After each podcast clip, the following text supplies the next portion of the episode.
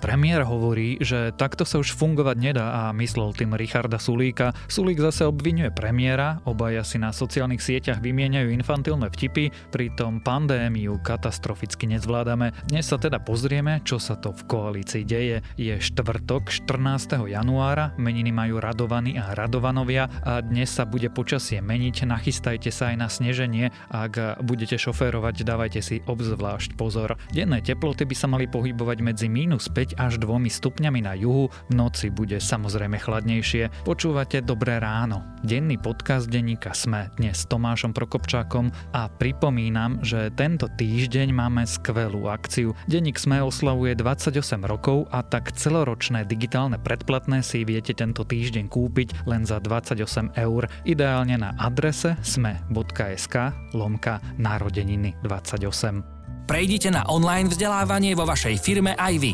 Seduo.sk ponúka viac ako 280 videokurzov od stovky českých a slovenských lektorov, ktorí sú špičky vo svojich odboroch. Široký okruh kategórií od cudzích jazykov cez kancelársky softvér až po osobný rozvoj. K tomu možnosť nastavovať študijné plány vašim zamestnancom a vyhodnocovať ich výkony v jednoduchej firemnej administrácii. Seduo.sk vo vašej firme spustíme na 3 týždne zadarmo. Vzdelávajte svojich zamestnancov inak. Online. Seduo.sk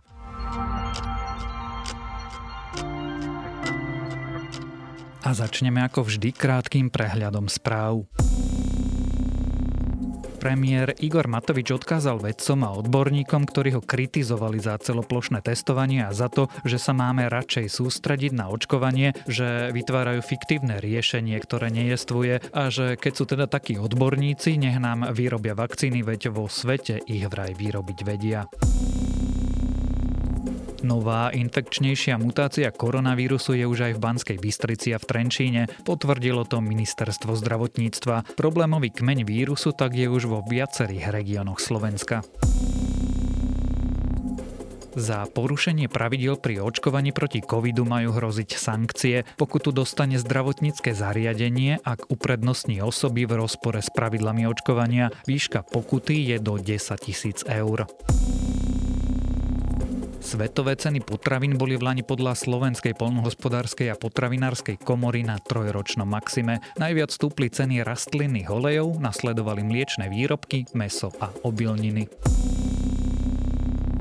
Koronavakcína čínskej spoločnosti Sinovac má problémy. Podľa klinických testov v Brazílii mala účinnosť len 50,4%. Výsledky sú horšie, ako naznačovali skoršie dáta a len tesne stačili na schválenie očkovania. Vakcínu Coronavac si už objednali napríklad Brazília, Indonézia, Turecko či Singapur. Ak vás správy zaujali, viac nových nájdete na webe Deníka Sme alebo v aplikácii Deníka Sme.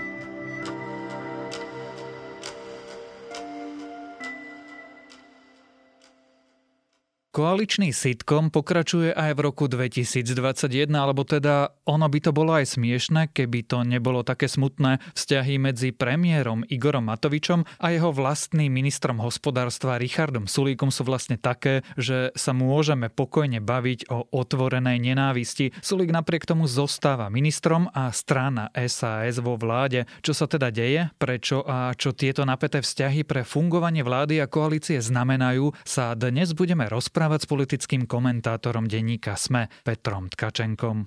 Aby som to povedal možno nejako citlivo, kolega Sulík veľmi často narába s pravdou svojským spôsobom.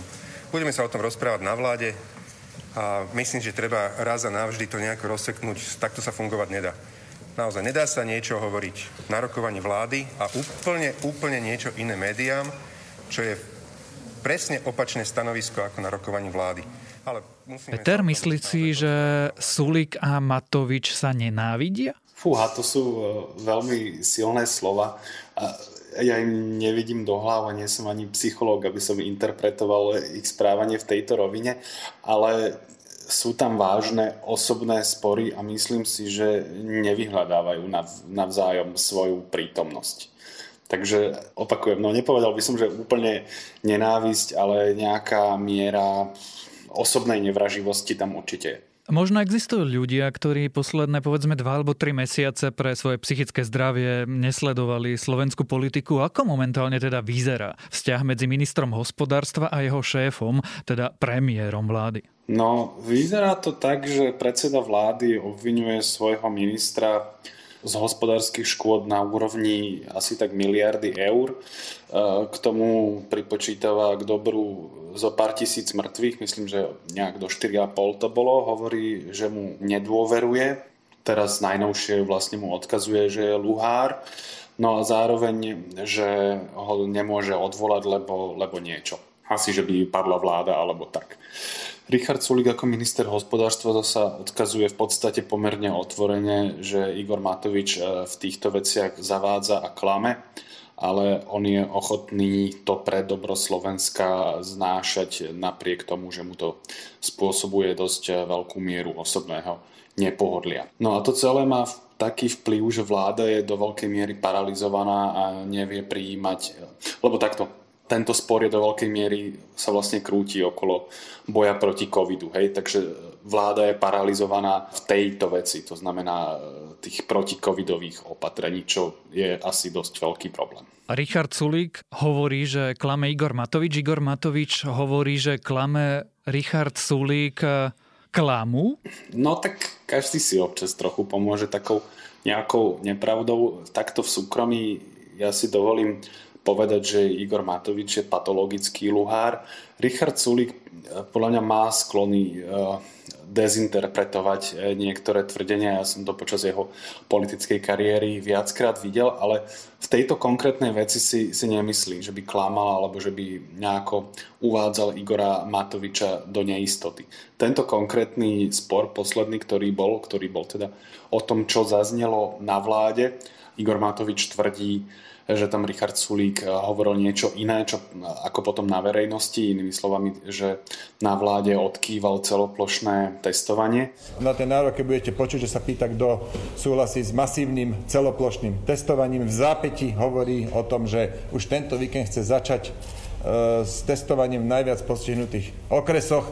A tesne na to, hneď na to som mu skočil do reče, hovorím, áno, s tým súhlasím, ale mal som na mysli uh, tie najviac postihnuté okresy vzniklo nedorozumenie a vzniklo mojou chybou.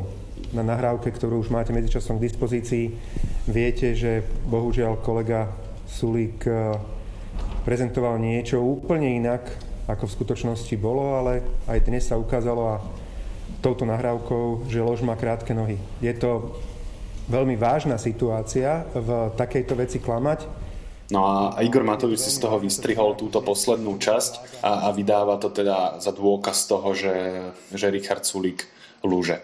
No, nemyslím si, že Richard Sulík by mal potrebu takto klamať. Takže skôr by som obvinil predsedu vlády z nejakého intrigovania a, a zda mi poslucháči rozumejú. Jednoducho, že si pripravil tú pôdu na to, aby mohol e, zautočiť na svojho koaličného partnera. My dneska pozorujeme vrcholnú fázu tohto vyeskalovaného napätia, ale ako celý ten spor vznikol? Čo je skutočnou príčinou tohto nesúladu medzi samotnou vládou? No, príčina je v nezhodách o tom, akým spôsobom riešiť koronakrízu. Tu treba povedať, že Richard Sulik naozaj e, viackrát stúpil vedľa, že on e, nabádal na otváranie a podobne, aj, aj v situáciách, keď to nebolo príliš rozumné ale myslím si, že je to oveľa menšie pochybenie ako to, ktoré už vlastne niekoľko mesiacov predvádza Igor Matovič, ktorý trvá na tom, že jediným riešením a, a vlastne nutným je celoplošné povinné testovanie a ten, kto je proti, je vlastne vrah a, a ničiteľ hospodárstva a tak ďalej. Čo ja osobne považujem za nezmysel, lebo veď celoplošné testovanie e, sme mali jedno a ako v stredu povedal Igor Matovič, výsledok je ten, že nám teraz horí celá krajina a sme jednotkou v počte úmrtí na hlavu. No, takže na vine je táto paralýza, ktorá neviem, ako sa dá vlastne celkom dosť dobre rozriešiť. Lebo keby sa to dalo rozriešiť tým, že urobíme to celoplošné testovanie podľa predstav Igora Matoviča a prinesie to výsledok, tak by som povedal, že tak fajn. Lenže problém je, že to testovanie je technicky strašne náročné. My už máme na pokraji síl lekárov a podobne a odrazu ich máme odveliť e, kam si von, navyše vieme, že mrzne a tak ďalej. A potom ten výsledok e, podľa mňa rozhodne nebude taký, ako si Igor Matovič sľubuje. Naposledy sme videli nejaký pokles v kombinácii s naozaj vtedy tvrdým lockdownom, lenže tie čísla sa relatívne rýchlo vrátili vďaka tomu, teda to je moja interpretácia, že vďaka tomu, že naozaj 10 tisícom možno 100 tisícom ľudí pozitívnych na COVID e, rozdali negatívne certifikáty a tí ľudia sa podľa toho potom správali. Ja sa totiž to pýtam a preto a uznávam, že to je trošku znovu psychologizovanie, ale či vlastne plošné testovanie, antigenové testy sú iba zámienkou alebo a naozaj príčinou a či e, dôvodom animozity medzi lídrami koaličných strán nie je čosi iné. To by sme psychologizovali, ale ja si myslím, že naozaj, že spor je, je o tomto vyloženie.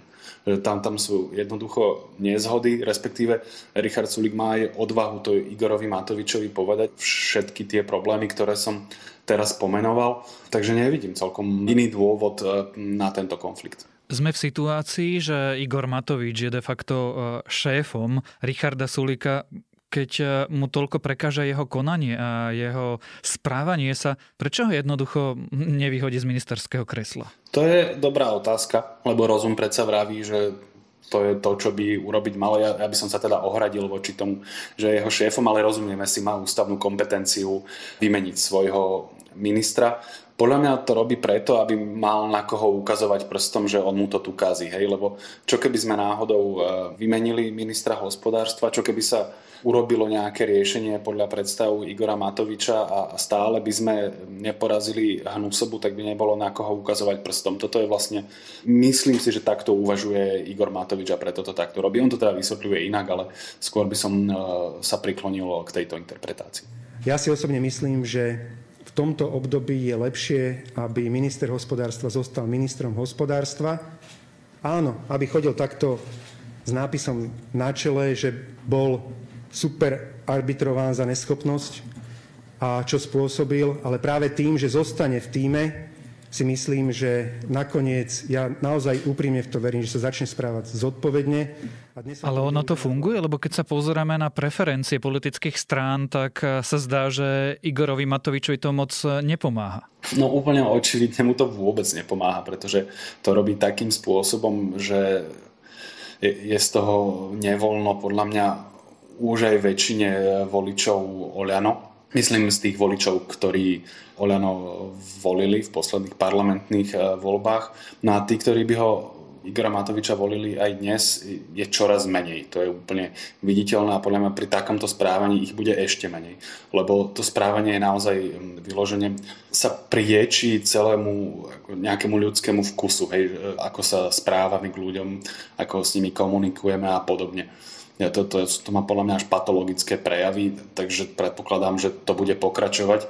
Neviem, či to Igora Matoviča e, zneistí a privedie k tomu, aby zmenil svoje správanie, lebo podľa mňa u neho úplne kľúčové naozaj ani nie sú tak tie preferencie ako to, aby mal na koho ukazovať prstom a ako keby sám pred sebou mohol pestovať ilúziu, že mu to niekto iný kazí. Bože uchovaj, aby sme my politikom radili, ale teda ako by sa obaja mali správať, čo by mali robiť, ako by mal vyzerať v normálne fungujúcej krajine, v nenormálnej krízovej situácii vzťah medzi premiérom a jeho ministrom. Malo by to vyzerať tak, že majú rovnaké názory, dospejú e, k rovnakým alebo veľmi podobným e, záverom a podľa toho sa prijímajú riešenia. Tak to samozrejme nechodí, čiže úplne. Čiže ty sa skôr pýtaš na to, ako sa majú riešiť e, problémy, ktoré prirodzene vznikajú. Tie sa zvyčajne riešia za zatvorenými dverami, bez osobných urážok a prezentuje sa to, na čom sa dohodli. Možno sa dostanú aj k tomu, na čom sa nedohodli, ale to, to býva e, zväčša téma, ktorej sa snažia vyhýbať koaliční partnery.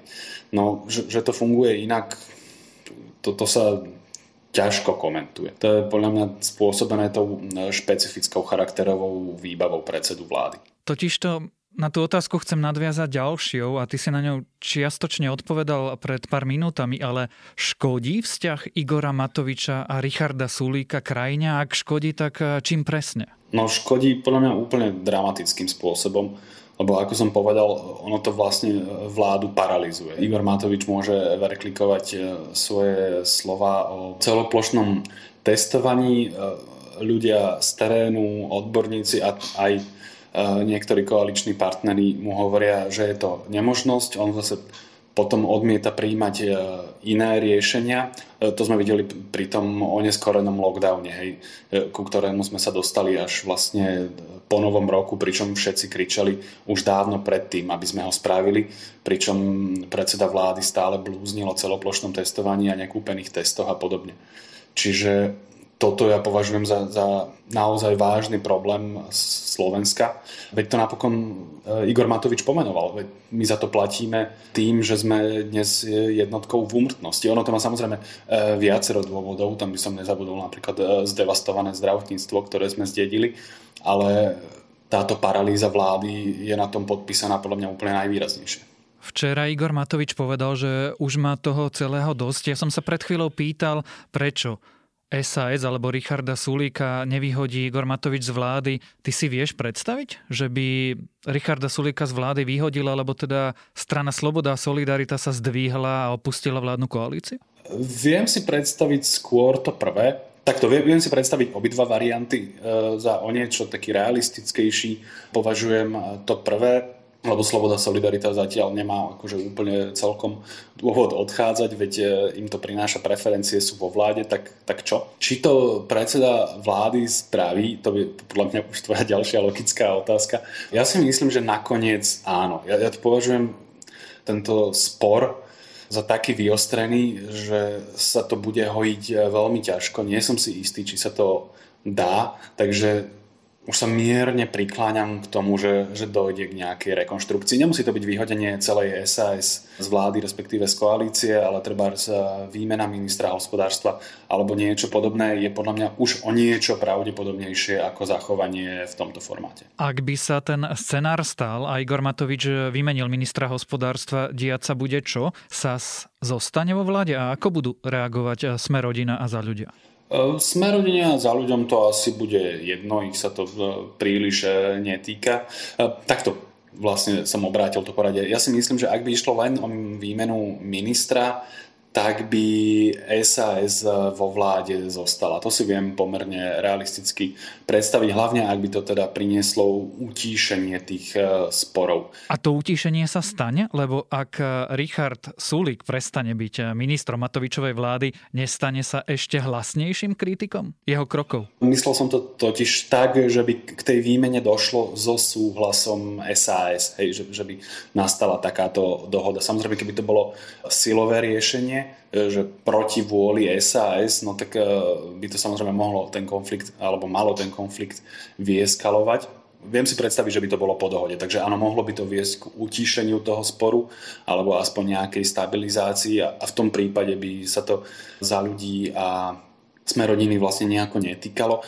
Keby došlo k odchodu SAS e, z vlády, no tak by došlo k nejakej menšej rúvačke o tie uvoľnené posty, ale som si na mnoho percent istý, že oni by sa nejako dohodli. Ja viem, že túto otázku na záver nemáš rád, lebo je veštením, ale teda ako to celé podľa teba dopadne? Ja už som si e, trochu zaveštil. Myslím si, že keď bude situácia naozaj zlá a Igor Matovič sa navyše ešte aj zle vyspí, tak e, skôr nastane nejaká rekonštrukcia vlády ako nie. Tak uvidíme, budeme to mm, sledovať a budeme vás o tom informovať. O napätých vzťahoch vo vláde a vo vládnej koalícii sme sa rozprávali s politickým komentátorom denníka SME Petrom Tkačenkom. Ale teraz treba ťahať za jeden povraz. Tancovať tu na hroboch, alebo teraz sa tu vyvršovať na vláde na takýchto rozhodnutiach a následne na nás budú tie životy vysieť, alebo my budeme za ne zodpovední. Len oni teraz svoje múdrosti takto rozprávajú jak poviem masívne, poďme masívne očkovať. Tak nech nám teda tí vedci, tí odborníci, nech nám vyrobia tie vakcíny. Keď sú teda takí odborníci, keď ich vo svete vedia vyrobiť, prečo ich oni nevyrobia?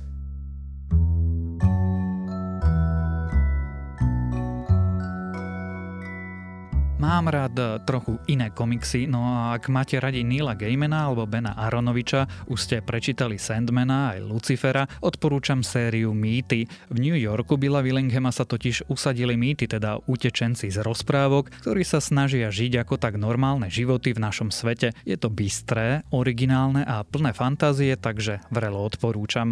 A to je na dnes všetko. Dávajte na seba pozor. Počúvali ste Dobré ráno, denný podcast denníka Sme s Tomášom Prokopčákom a pripomínam, že dnes nie len, že vychádza nová epizóda podcastu Index, ktorý zistuje, ako chce finančná skupina Penta fungovať bez Haščáka. Pripomínam aj našu narodeninovú akciu na predplatné sme len za 28 eur. Ročné predplatné si môžete kúpiť na adrese sme.sk lomka narodeniny 28.